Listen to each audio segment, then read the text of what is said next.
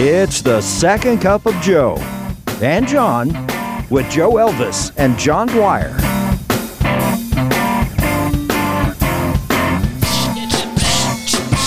Joe! Hello, John. Hello. Hello. Do you ever say Hello. I get thinking about dumb things I've said through the years. And so I'm sitting getting my hair cut on 8th Avenue and I'm looking across the street out the window and there's Zanies, the iconic comedy club. And I 8th remember I Avenue moved here in 96 and Yeah. I remember call I can never go by or see that sign without thinking I called one time uh, in like 97 98 when I first moved here. And I had asked them who, who's who's there and they they told me I didn't know. I said and I just said, "Well, are they funny?" And all I hear on the other end of the phone is this. I hear, Three shows. Six. "That's not what I meant. and It's not what I meant." You know, you know. I went like, like what? What are they like? But Yeah. I, I said, "Hey, it's like calling a restaurant. Hey, you food any good?" I mean, what? Right. What's stu- stupid? What an idiot What, question. what an idiot. You know, Zanies, uh, I loved Zanies in my KDF radio area. We had KDF Comedy Night short stories. Oh, yeah. Uh, you know, comedians are like bands, they need a gig, and Zanies is a hotspot. So you would get great touring. Uh, comics. I saw Jay Leno three times in his early uh, "What's My Beef" days at uh, Zanies, and they, would come had- in and talk to you on the radio at They 1059 The Rock because they needed This the pub. That, pre- and you're number one. You were the guy. it's pre-internet so you didn't have hey just look up.com uh, you were torn and you were working hard bands comedians if you wanted to be known you were traveling and zanies is still there historic 8th avenue south. It's just one of nashville's greatest spots. Do you uh, being a, fi- a a pilot for FlexJet captain Captain Joe did you uh like you're going through TSA and they made a commercial about it. It's, it's the whole uh hey you have a good trip. You too. You're like yeah. no no I didn't mean that. no i didn't what did dumb did you hear some dumb things when you're traveling? I think it's more of uh, what people have on them than they that they didn't know and when the, the, the suitcase goes through and they go Curling come over here to the side, is that a curling iron, ma'am, or something Well, wait a minute, different? what's- what's the shape of that two thing? size D battery Yeah, anyway I that's know I know my You know what I'm uh, our, saying? our guest is uh-huh. dying to talk let's get him in here Hey, we know people. Let's take a spin through Joe and John's Rolodex. He's wondering what is he doing here? It that. stops at H. With their first pick in the 1993 NFL Draft, the Houston Oilers select. Did I just do a great. Bobby This Brady? sounds good. I just cracked my pu- puberty. Uh, the Houston Oilers select tackle Brad Hopkins from the University of Illinois. Brad Hopkins is our guest on the Second Cup of Joe. And John, Brad, where were you when they said that? Do you remember? sitting in my living room. Yeah. Yeah. I was trying to just ignore the whole process. I think there's maybe a year before there was a guy that was actually supposed to go in the first round from the University of Illinois. He he went undrafted. So I made sure that I wasn't going to be available for cameras or any kind of embarrassing moments like that. So I was actually tossing the pigskin around in my front yard with a dear friend of mine. And uh, I heard my dad yell my name, actually yell the city of Houston from the living room. I came in, I was like, what are you talking about, Houston? Because I was supposed to go to the Cleveland Browns. At what pick? What were they? 14. And you were what? What was 16? I was 13. You were 13. the Oilers had the 18th pick. They traded with the Eagles, who had 13. They traded trade out for They you. Sure did. How about that? They did. And Brad, what year was that? 1993. So that was pre-internet. So there. Oh, yeah. Did they have? Did they didn't have a lot of cameras in on uh, prospects at that time, or did they? No, actually, um, there was a few guys that covered me locally when I was in high school, and of course went on to college because I played my college ball at the University of Illinois, which wasn't that far a drive. So um, the people that I've been most familiar with from the media were there, just in, in case I did go, because I was supposed to go in the first round. Yeah, whatever. But was I supposed to go to the city of Houston? No. Bill Belichick had had traveled to Champaign on many occasions, and we watched film together because he wanted to know my thought process. He wanted to know what kind of person I was, and uh, I really grew to like him. I thought he was a really good dude. So it was just no brainer that I was going to be a Cleveland Brown, which wasn't that far from where I grew up, and I was excited about it. And I knew nothing about the run-and-shoot. Knew nothing about Bruce Matthews or Mike Munchak. Chuck and Duck. I knew who Warren Moon was. Of course, everybody knows who Warren Moon was, right? But I had no idea of the brand of football that the city of Houston, you know, had, had kind of put out there. Now, this was some very, very talented teams that the Oilers, for at least seven years before I got there, had, had actually put together. I think they had a run of seven or eight straight years going to the playoffs. So I still wasn't aware of their gangsta before I actually went down there. Ah, What that, what a great story! We have so many different directions uh, because you're you are Titans history. You were there from day one. You played all your career in Houston, in Houston and Tennessee here, so you're you're very unique. Kind of back to that draft status. Do you uh, when you watch it now, and your son went through it, uh, playing for the Los Angeles Rams in a Super Bowl. We'll get to that as well. But um, what do you think about the cameras on the players? You know, there are the guys that are going to go first three rounds, and Will Levis even went through it because he kept going down, down, down. And here's the camera. In Will's case, though, there was always this great brood of beautiful women around him, but the women changed in every shot. There was always doing different girls. So that was really the entertainment of it. And even Coach Vrabel one draft had whatever scene was going on in the background in COVID, which was weird. There'd be different people. Some guy had a Star Trek uniform on. Some guy had a Star Wars uniform. Um, what's your thoughts? I'll get to the question. Do you have Do you have a life? Do you Okay. watch? You watch the whole damn draft. You watch more than the play. Well, you start You're a freak. watching. Oh, we do because, uh, uh, you know, I've been a founding member. I've been there since '99 when they dug the hole for Adelphia. We went to uh, Memphis, saw y'all in Vanderbilt, and great. So, um, the, the the the the pressure on these new draft guys. You know, the cameras are there when they're getting drafted and stuff, and these are young kids. Uh, how did your son go through that? You you briefed on how you went through it, but what do you think about the tone and the pressure that these new draftees are getting? Yeah, yeah, that's a great question, Joe. Um, the Is- media presence, yeah, it really is. The the media presence is a huge part of it nowadays, and I think that the example you brought up of Will Levis, it really kind of epitomizes that. I think that they want to see the drama, the excitement, the emotion that comes along with that. But then, just in case there's that story like Will's that we can capture, that's part of it as well. You know, I never considered going to New York. Um, of course, I don't think I was that high draft pick, nor that notable to even be considered, you know, guy that would get invited to. Uh, I think it was Radio City Music Hall at the time that the draft was being held there. Um, but it's now part of our, our conscience as a as an athlete. You know, the instant access that the media, that fans, that people have to the athletes nowadays. You can DM your favorite player. Now, whether he responds or not, that's something else. But think about it. You had to write letters and send your trading card through the mail to get any sort of correspondence between your favorite player back when I was doing it. I've been delegated to black and white. Yes. You know what I mean?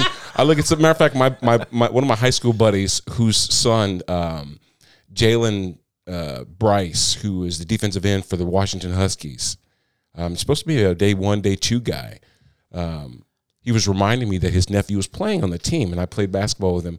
And he sent me a picture of, of he and I and Acie Earl, who got drafted to the Celtics the same year I got drafted to the Oilers, and it was in black and white. And I was like, dude, Yeah. why is everything that we have nowadays in black and white? That's all right. But it just shows you the difference between then how the media covered us as athletes and how now with X, Twitter, whatever you call it nowadays, Right. with with IG, you know, with um, open doors, with all these different uh, apps that now have access to these athletes, it's a part of the metric. You, you, you lost me. I'm two completely- two 60 year old guys here, Brad, and we were both born in black and white. So our whole childhood are black and white That's- pictures to uh, That's tag true. that. Uh, and, and we are, and, and forgive us for for not letting you talk because we both are so good. excited about you being here. Yeah. Uh, I I would say arguably the most underappreciated Oiler Titan first round pick, blindside. You got to cover, you know, Moon and then uh uh uh. God, who was the good arm quarterback when that, that, that moved? Pastorini? Uh, no, that's too old. Chris, you had Chris Chandler, Chandler. and then they went to nine, and you played, I think, 194 games, 188 started, Pro Bowl and uh, All Pro. All Pro is better than Pro Bowl. That means you're unanimous. You, the best you can do, Joe, in the NFL draft is to draft an offensive lineman, park him there for 10 to 13 years, and not have to worry about it. You were exactly what you were the model of what a first round pick should be. Employee of the year, Brad. Honest to God, you should have had that first parking space. And how about that? I, I started out as a tight end. what did? Had no idea Wow. about playing offensive line. As a matter of fact, I ate my way to tackle as a freshman. Look, did, true right? story. True story. That's who, who were you recruited by besides Illinois? You had to. Well, Put it in this those way: days. I was an Illinois fan as a kid. I had sorry to sweatshirts from middle school. Yeah, right. I had sweatshirts in middle school. I, I just knew that that was the university I wanted to attend. I went to Michigan. I went to, you know, uh, Iowa. I went to um, Louisville. I went to a few other places that just to fill the five visits that I had coming to me. You know, I did that. But all in all, I wanted to be part of Jeff George's Illini offense. Mike White was the head coach at the time. But one recruiting tool that was used against me was the fact that Mike White was going to get fired. I didn't believe it at the time, but it, it did come down the pipeline a little few weeks before the letter of intent was to be signed that um, that he was no longer going to be a part of the process. So, you know, I verbally committed to another school. I won't even mention their name because it just kind of got heinous. Um, nobody listens, so you can you can you can say you can say, nobody. This will never get Well, out. actually, because I, then it's a rabbit hole I have to travel down as to why I actually accepted the whatever. So I don't want to go there. Well, you went to high school at Moline, was it? Moline, That's Moline, not- Illinois. That's not far from there. So you were you were kind of thirty bred. miles. Yeah. You were you were kind of lived Yes. the life of I want to go to U of I. Now, Joe, the thing is, I grew up on the Iowa Illinois border, right on the Mississippi River. Okay. So the University of Iowa in Iowa City was only 45 ah. minutes from where I grew up. And most of the people that lived where I lived worked for John Deere, came from Iowa, you know, got jobs in the Quad Cities, which is what it's called. So there was a huge uh, representation of Hawkeye fans where I grew up, and I couldn't stand it. Now, Illinois was three hours almost on the eastern border of Illinois, so it wasn't far, but still, we had our fan base there, but just not near as much of a presence as the University of Iowa. So I was really trying to do everything I could to be against Iowa. Now, Iowa had a great campus. Uh, Kirk Ferentz was the one that actually recruited me as a tight end coach before he ended up getting the job, right? That's a long time ago. Long yeah. time, yeah. So um, John Mackovic ends up getting the job after Mike White was was let go, or he actually he resigned, so that way the school wouldn't get the death penalty. And uh, he reached out to me the next that that evening and said, "Hey, uh, Brad, we still want to extend you your your scholarship as a tight end. We'd love for you to come play for the University of Illinois." I said, "Hey, I'm I'm down. Let's go." So I went down there, um, had gained thirty pounds over the summer. On purpose? No, Okay. because I did it the wrong way. Did that have hops and barley in it? You know, the funny thing about it is, I was, I, I, was even, I was even thinking about this just the other day, John. Had I been more disciplined as a young athlete, I probably would have traveled the career that my son is traveling now because we're built the same. Mm-hmm. This is my natural weight. This is where I'm supposed to be. I'm 250 pounds right now. Now, had I went You're to, in great I shape, appreciate you Brad. You that. look you great. You My look wife tremendous. texted me Yeah. and said, I told Tremendous. I said he's she just texts back that you were Yeah. coming. She texts back. This is simply, he's handsome. like, honey, Well- I you know I get these texts. Well, well, I was 346 pounds at my highest. So I had to lose a whole like eighth grader, you know, to actually get down to some sort of healthy status, you know. Um, but had I been more disciplined as a young player, who knows what my career would have turned out to be. I'm not looking back at it second guessing the things that Right. you know happened after that because it was in my future. It was what it was. But what turned me to football, fellas, was the fact that I could have the ball in my hands. I was a basketball player by trade. I loved playing basketball. And the way that I could play basketball on the football field was what? Catching it as a tight end. Well, that was taken away from me. Now I'm sitting there blocking for somebody. Right. Like, that was no fun in blocking. Like when you pick up when you play a pickup game in the street, right? Right. I want to be left tackle. No one ever says that. Right. No one ever says that. So I was like, what are we doing here? But Yeah. It, it worked out. There you go. All right. Common sense would tell you not to look to Joe and John for this, but time for life lessons from Joe and John. Uh, Brad, John uh, touched on it. Your longevity. Um, you you played practically every game in all seasons. That is purely amazing. luck. That is purely amazing. No, there's something to there's something. Congratulations. y- y- well, yeah, that's what my question's going to be is did you uh, say, was that a goal that I am going to play? I'm sure it's every player's goal. But if you look at it now, I don't know a Titans line guy that's made it through a whole season, any of them, any of them. And you made it through every game in every season. and That is- undersized. Even back Unbelievable. then, you were undersized. So, what was your strategy or thought process? Was it that important to you, or you just said luck? Did it just work out that way? Never thought about being hurt. I never, I never really was hurt in high school, college. Uh, I didn't experience injury. You know, as a matter of fact, friendly fire was the first major injury I had when uh, we were playing Monday Night Football here at uh, well, it was then at Philadelphia Coliseum, and uh, Bobby Hamilton was thrown into my knee. and that was the first. That was the end, kind of like it wasn't the beginning of the end, but it still was the first major injury I ever had to deal with. Um, but other than that, I just never really gave it much thought about, you know, oh, you could get hurt if you do this. You know, I remember when um, George Pickens was going through this whole situation about not blocking um, down at the goal line, and uh, and he said, well, shoot, you know, guys get rolled up and stuff like that. Well, see, that wasn't part of my conscience when I was playing the game, especially not in the trenches. You know, you're playing at a level like, you know what, I have to be angry and upset to play this game, so I don't have time to be scared about being hurt. Sure. That was my mentality. It is remarkable your your record, and I want to go back because this is evergreen. The life lessons of a young single athlete in Houston, Texas, being told you're moving to Nashville, Tennessee, and to a person, you talk about a life lesson. You couldn't control where you worked, right? You got drafted by, you went to the team, and you were told you're going to Nashville, and if you pack them up, boys, and you're going to work in the double wides what you did and, and to win eight games each year. People think uh, eight and eight. I get so irate when I hear that. That was just Jeff Fisher. when you call the play, I didn't think it worked. I it just it makes me cause so when and you went six and two on the road on the road in ninety eight in ninety seven. Why isn't that more? Pre- but my point is, life lesson is to let you talk and say, what, what was that like? And did you think, what have we gotten ourselves into?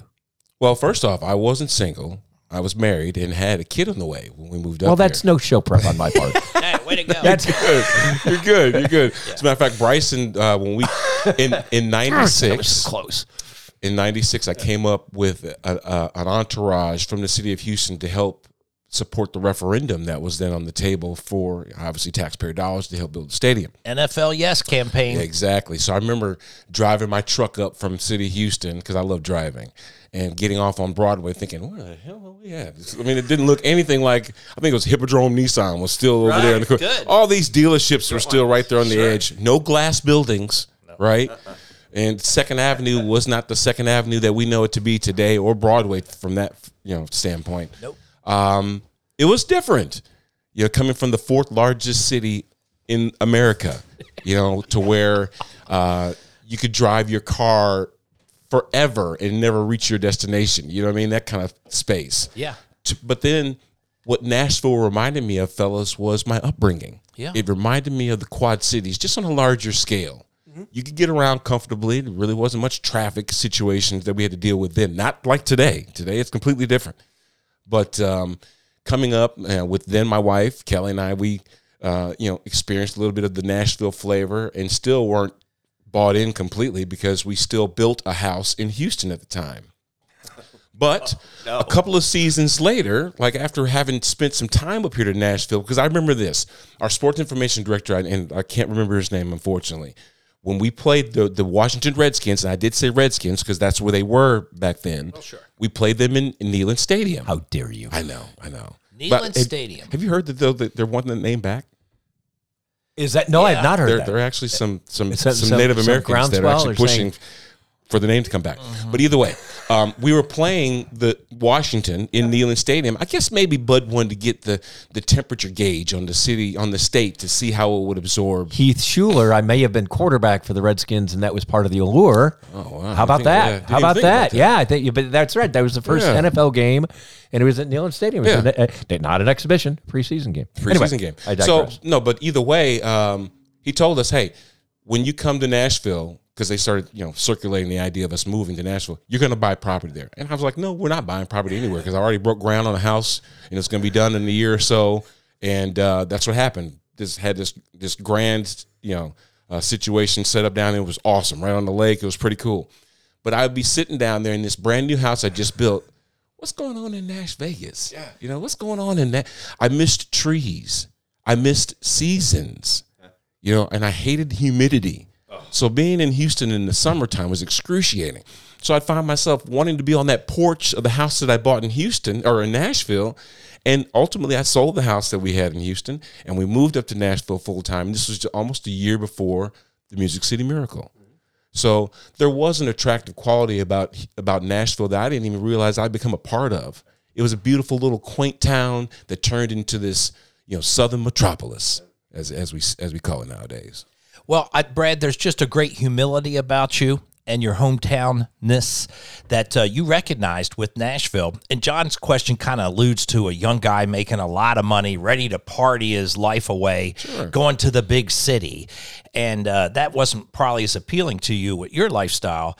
And uh, Nashville's home, and as John's pointed out on many shows, that most of the players had said, "Oh my God, Nashville," but they never left. You know that most all of Right. them. You all have- live here, Brad. Have stayed. Honest And to it's a God, I fact. run into it Yeah. all the fact. time. Yeah, because Which of is Nashville, cool. because of how comfortable Nashville makes you feel. Yeah. From even from a public standpoint, we don't have paparazzi here. Right. Even though you have some of the most famous people that live here in Nashville. I remember when I was standing in Green Hills at one of the Starbucks, you know, ordering the coffee, and uh, just kind of looking around, looking around. Oh, that's Keith Urban standing right next to me.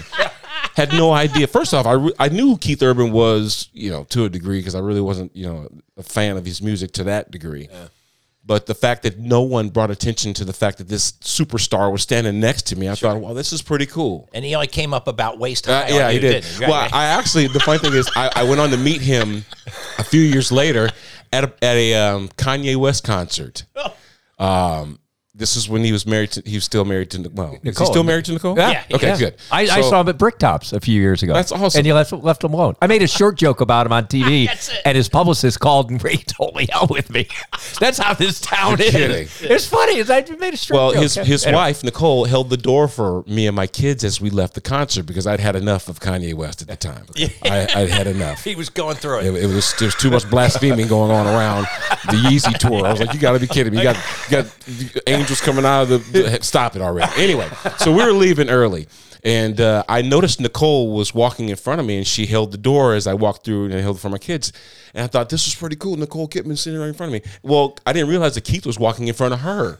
Well, you could see him. Yeah, Because she, then- she towers. Yeah, right? She really does. But then, uh, We're, as- we're, ne- we're never getting him on the podcast, by the way, right? that. Okay, we've It's established that. worth it. but but as is they worth then made the left turn to get in that beautiful black McLaren that was sitting front and center, Uh-huh. I noticed who he was then, boy, because that had a beautiful car, and we had noticed it coming in. I actually said that to him. I was like, Keith, my kids were just you know they're drooling all over your car, and he was like, tell me a little bit about it. And Thank you, mate.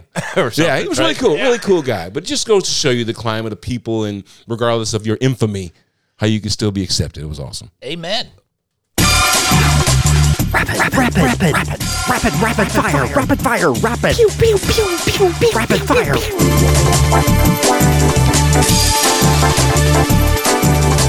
I get off the set. It's 1035. John, the phone's for you. And it was the publicist. Don't joke about his height. Uh, rapid fire. Uh, it- it- just random questions. Okay. Uh, and we and they're never random and they're never quick. So uh, it's we overpromise, underdeliver. Joe, go. Just random. Absolutely. Brad, uh, we'll start on that. Lots. You've seen Nashville grow. We always like to talk about what's one of your favorite places to eat, favorite restaurant in town. Well, it, it, back in the day, it was Maggiano's. I Oh, love my going to gosh. Maggiano's. Sure. Garbage up. Yeah. Um, but my daughter has hooked me hit me to this place called Bocaria. You ever heard that? Okay. a- yes. Yes. Yeah. Yeah, it's on Fifth and Broadway. It's in that little whole Oh yeah. section Yeah. there. Yeah. Yeah. Yeah. Yeah, that and um, uh, what's the other steakhouse that's right there too? Twelfth and um, A twelve thirty club. Uh, twelve Twelve thirty thirty club. That's it. Yeah, club. yeah, yeah. So I, I love those little eclectic pla- places to go to, but also love going downtown, dressing up, you know, and valet and whatever, because you can do that nowadays in Nashville. Yeah, You can do But- that, yeah. yeah. But I, I probably have to go. Yeah, Maggiano's is where my wife now, Kristen, and I, um, we started frequenting that when we were dating. So I, I still have a you know kind of a, an affinity for the place. Fabulous. and on your daughter, my uh, my son Joey uh, was with your daughter in the master's program at Belmont. Oh, nice! Just wanted to- that is so cool. Elevate right? that right That's there. awesome. it. Buried Look at that. the lead, Proud man. dads. Yeah. Hey, Yeah, there we go now. Nice. All right, I'll just leave. All right, now you're up. I got nothing. uh, so I- I- awesome, Joe. I uh, I got burned out on Maggiano's because I was staying at the extended stay for six months while the condominium I was uh, moving into downtown was being built, and I stayed in not. Joking, I stayed in the Rob Bironas suite. He's because he never bought a home here, I don't think, for a long time. Yeah. As a kicker, you just so he lived in the extended stay, and they said I like the first floor because I'm going to be coming and going, and and they uh, and they put me to go. Yeah, this is this is where Rob stayed. So anyway, uh, so R.I.P. cool. Yeah. Uh, so it's 1991. You're in Champaign, Urbana. You're driving your uh, your your Mustang or your Z or whatever it was, your BMOC, and in the cassette player is what? Oh my gosh, it was uh, some MC Hammer probably. that or Heavy D. Remember Heavy D? I don't. I run. I know Run DMC. Is that the same thing? Uh, No, no.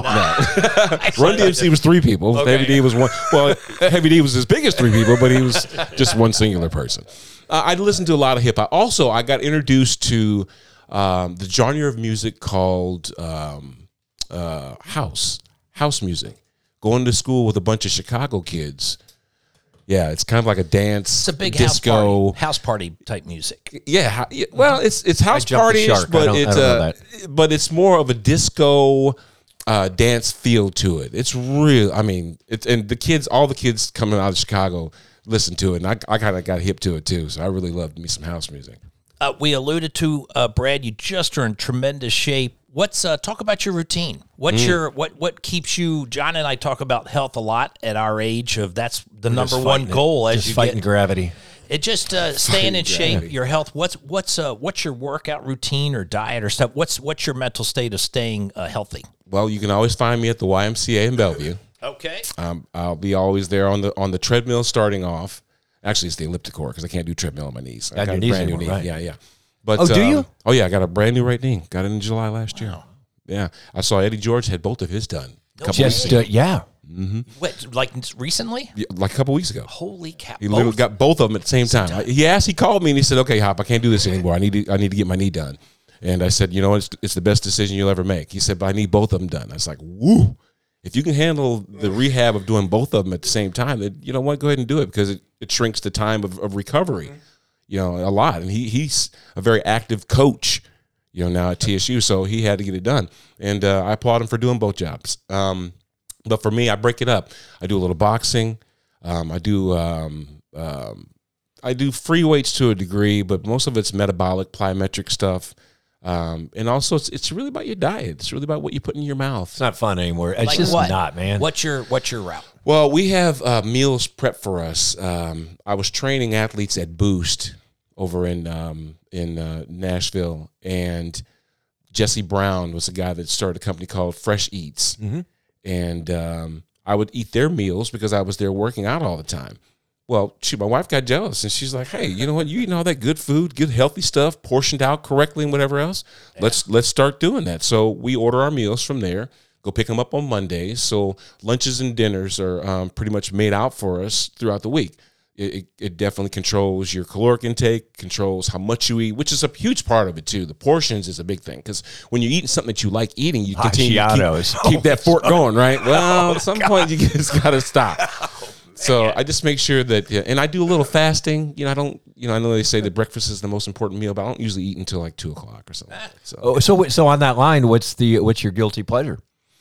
Oh, everything. I, Is it? I, I mean- still like to, you know, like um, my wife makes a mean brownie. Boy, I tell you what, she she's she's she's big on the the the, the desserts. Are you a sugar guy? As a salt, I'm a salt guy. I got to try I'll and do watch pizza. that because uh, I don't. I, I'm not predisposed to it by any stretch, but both my parents have diabetes, and uh, you know we just try and watch doing too much. I don't even drink milk like I used to. Mm-hmm. My wife makes it. She um, uses almonds and all this other stuff. My to make wife milk. uses yeah. almond milk. Yeah, that's like, what we do. "Oh." Yeah, so she, when she makes her 2%. coffee, it's Tastes almond like- milk. I still got the I, I love two percent, but you know what it was is I used to love cereal. Joe, I used to love eating cereal, but then when we stopped drinking the two percent milk, I can't put that almond milk in my cereal. It's just weird. You got to have a line. Right. You got to draw the oh, line we live somewhere. the same line.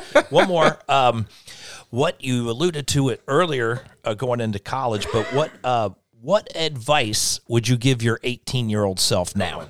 Oh my gosh, that's a great question. Well, first I'd say you should have started now what you you know what you're doing now then, because I probably would have been playing a completely different position. Um, just being disciplined to the things that you know are important, you know, and never losing sight of that. You can get distracted by so many different things, so many well wishers of, of other people's desires and dreams for your career and the things they want to see you do. Just remember who you are and stay true to that. It sounds kind of cliche or whatever else, but that focus will help you in the long run. Because in the sport, in a in a um, situation where you're pursuing sports as a profession, you have to realize that it's short lived compared to the rest of your life. And the decisions and the habits that you develop then will carry over once that career is done, and you would hope that it's the right things, and that way you can, you know, continue to live a long life, a long, prosperous life. Yeah, we're all idiots when we're 18, aren't we? We just we just Every single one of us. Think you about that. But think about this: how dumb you were as an 18 year old, right? And then two years later, you're thrust with the most money you'll ever see in your life. You know, at some point, you know, That's- if, you to if, if you think so about that, difficult. right? So, would I much rather have had you know a million dollars at the age of 42 versus 22? Absolutely. Sure. But that wasn't the that wasn't my path. Uh, my final question, rapid qu- uh, fire, is uh, dead or alive? Give me a few dinner guests you'd like to have. Oh, Prince for sure.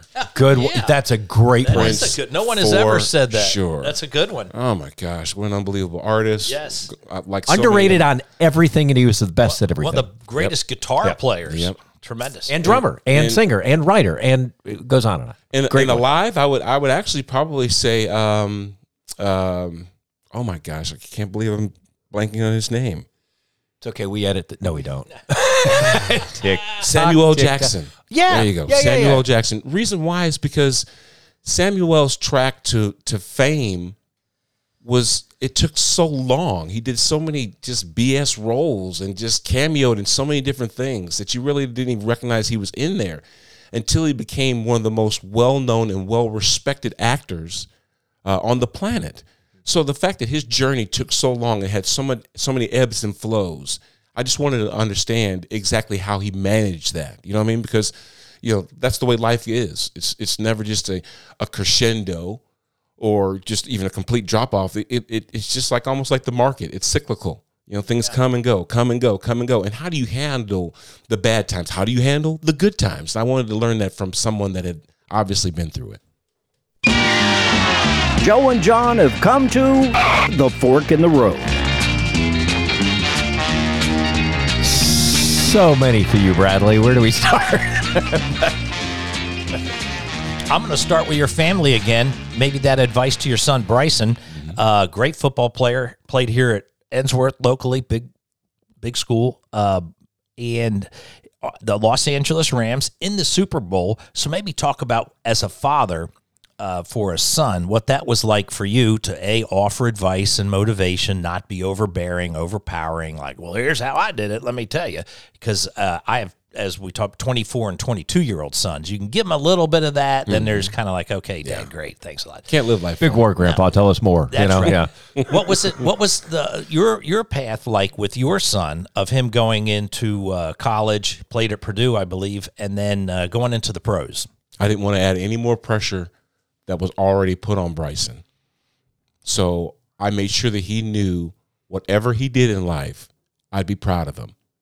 Because I have two more kids that aren't in the spotlight that I am just as much happy with their trek in life, with who they have become as people, as I am for Brycen, who, you know, a lot of people know his name.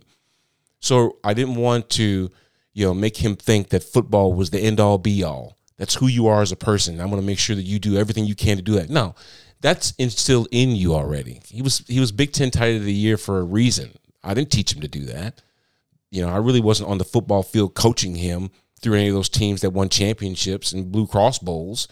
You know, but mine was to be a father and support his dreams and support um, who he wanted to be as a person. And when I hear somebody walk up to me and say, you know what, you know, all these kids hang out at Sonic here, and before they all leave, your son is out there picking up trash. Those are the stories that make me feel good, that make me feel like, you know what, I did the right thing by him because he's a good kid. And that's all that really mattered to me, whether he's a football player or not. That's great. I would like to think one time he's just a smart aleck and said, "Hey, Dad, this."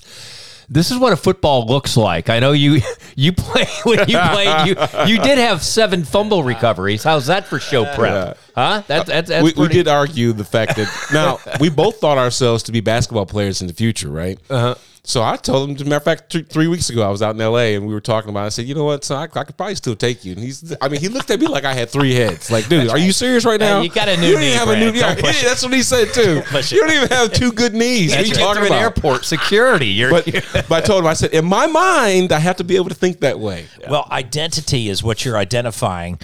Uh, how we all live as males, we all have our egos, and you can be in football, sports, entertainment, work in a church, but identity of that everything ain't about you.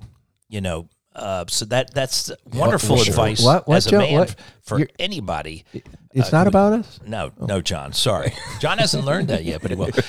So Late bloomer. uh, second tag to that story. Talk about the Super Bowl game. That had to be great because you were in a Super Bowl and our only Super Bowl here for the Tennessee Titans. And uh, what advice or what did you feel like as you walked into the game? And you know, just it has to be great for your children to go. This is just fantastic. Well, the thing is, Brycen didn't get much activity that year they went. It was his second season. He's behind a Pro Bowler and Tyler Higbee. Um, similar situation that's going on today. Um, Joe gets hurt, or excuse me, Tyler gets hurt. Um, Johnny Mundt, who is now in Minnesota, uh, was on the injury list. So in comes Brycen into the game, and he was mentally ready. We weren't ready as his family supporting him in the end zone for him to get in there and make four catches for 49 yards and help them win this thing. But when he got in there, we were like, you know what? He's ready for this moment. And he's, he made catch after catch after catch after catch. We thought, you know what? This is fantastic. Then I looked to my right, and here comes Kevin Carter bounding down the aisleway to come hug our necks. He and his son Zion, who were attending the game, th- they were almost um, synonymous with how we all felt. Their excitement watching Brycen participating in the game and having the game that he did, it just kind of made things full circle. Here's my former teammate, who he and I are standing here like jumping up and down, Look like look at Brycen. You know, so it was just fun. And as a matter of fact, on my podcast, uh, he we talked about that. He thanked me for allowing him to be a part of that memory of ours, you know, and seeing us all sitting there. You know, my wife Kristen, you know, uh, the kid's mom Kelly, her husband, uh, my my kids uh, Gentry and Colin, and we were all just there wearing our '88 jerseys, proud. And to see somebody else that had won the Super Bowl with that same franchise, because Kevin did that, before you know, playing us in the Super Bowl. Oh yeah. to come bounding down the aisle and just really be so excited for you know what he was watching my son do. That was that was really exciting. When Brycen comes home for Thanksgiving and Christmas dinner, does he wear the ring? Oh, he's got to wear the bling. Does he flaunt the oh, ring? He Dad? absolutely. Something crazy. Dad, you I want to see this? I said Brycen. So so you know when I first saw him after he got the rings, it was a few couple few months afterwards when he got the rings. I said, "Where's your ring?" So he goes upstairs to his room. And he lifts the cat bed where his cat slept, ah. and the ring is under because that's he put it in the least obvious place that anybody would want to see. You know, There you he go. kept his Super Bowl ring under the cat bed, Awesome. upstairs in his bedroom. So Where's your AFC championship? Yeah, it's it's in my office. Is it okay? It's in my office. It, it's it's there's dust all over it because I keep it in the box. But I don't, you know, Brycen doesn't wear jewelry. He's not, you know, I don't think he's ever going to break that thing out because nowadays, John, they're so gaudy. It's, you know it's, what I a, mean? it's a manhole cover. Jeez Louise. Why would you make a ring like that? They're Jeez. Horrible. I mean, you don't They're wear, horrible. and you almost look silly walking around in public with this big old massive watch looking thing on your finger. yeah, right. No, So I, me. I agree. never That's, been a proponent. that's funny. You gotta wear shades. I can go on and on and on, B Hop. Yeah. Uh, It's a great but we got to wrap this up. But I want to talk about. You mentioned the podcast. I'm jelly because you have video with that. You get it. You were in sports broadcasting. Uh, you've had a number of successful post Titan careers. You've, you're a pillar of the community. Tell us about this. It's called the Hop, right? On the hop. On the Hop. Okay, I didn't Like you know when again, your coach says prop on the hop. You know that's so that's where I kind of got the idea Okay, from on the hop. But then you know it's now you're on the show with me, Brad Hopkins. So it's I kind of yeah whatever. I, I got you. So on words. and it's on all the forums and all that, right? Or all Yes, the- well, actually, the, the Zone just bought it. 104.5 The Zone. Oh, nice. So it's going to be on their um, on demand and podcast um, uh, tabs. Yeah. So if you go to 104.5thezone.com, um, you'll be able to see you know the episodes that I've done, the episodes I'm going to do, because I do a lot of fill-in work for them too. So it just kind of makes sense, you know, for me to you know at least house it there. They've got all the you know the things that I would need from uh, a fan base. You know, and, Sure. and the thing is, I wanted to diversify the guest list because Name a couple. What's the tempo of the show? Oh, um, Vince Gill was one of my last ones. Oh, great. He was Yeah, be a name dropper. Go yeah, ahead. That's Vince, Taj George, Eddie's wife, who was with um, Sisters with Voices. That's SW right. Back in, That's the, back in the day. Back in the day. So I had to have her on. Um, obviously, Kevin Carter was one of ours. Tony Boselli. Remember Tony Boselli from the Jaguars? first round pick. Yes, He's, sir. he- he's the he. I was in Jacksonville when he was picked. I Mm-hmm. worked in Jacksonville TV, and they parked him there for ten years, and he HOF. Yep. Oh, yeah, yeah. he Gramps would Morgan. He's another one, the reggae artist. I mean, one of the most um, accomplished reggae artists. He lives here in Nashville. Matter of fact, we go to the same barbershop. So it, it has a Nashville feel to it because there's a lot of local celebrities that are involved. You know, but I do talk to the Kirk Morrisons, you know, some of the people that are outside the market. But I just like to spread it around, mix it up a little bit. Kayla Anderson, she's on uh, the Ramon, Kayla, and Will show, Drive Time on the Zone. So she gave me her um, her history on the show, and I just kind of like talking to different different people about different stuff. I love it. We love Nashville. Brad's reflecting that, and it's such a great place. We that's that's really why we started our uh, podcast here, just to talk about our experience of growing up in what's just such a great city. You you have sponsors, right? Well, we don't. We don't. We don't have We, sponsors. we're not, we're not, Not we're not- we haven't. We haven't. We haven't grown there yet. Not oh, yet. Oh, so you're our competition. We're gonna get our ass kicked. That's it. All right, we don't have to. sir. Joe, we You don't. You guys do a great job. We You have to go. great We have to go back. We have to go.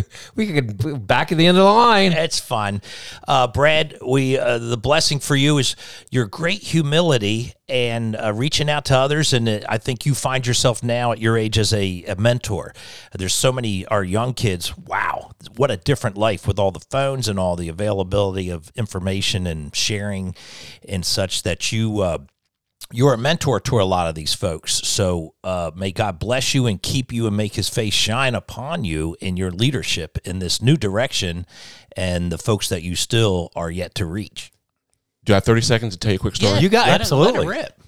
So I'm watching the last Titans game, and um, I just wondered if there were any 72 jerseys in the stands. Right? Just it's a weird thought that you have, right?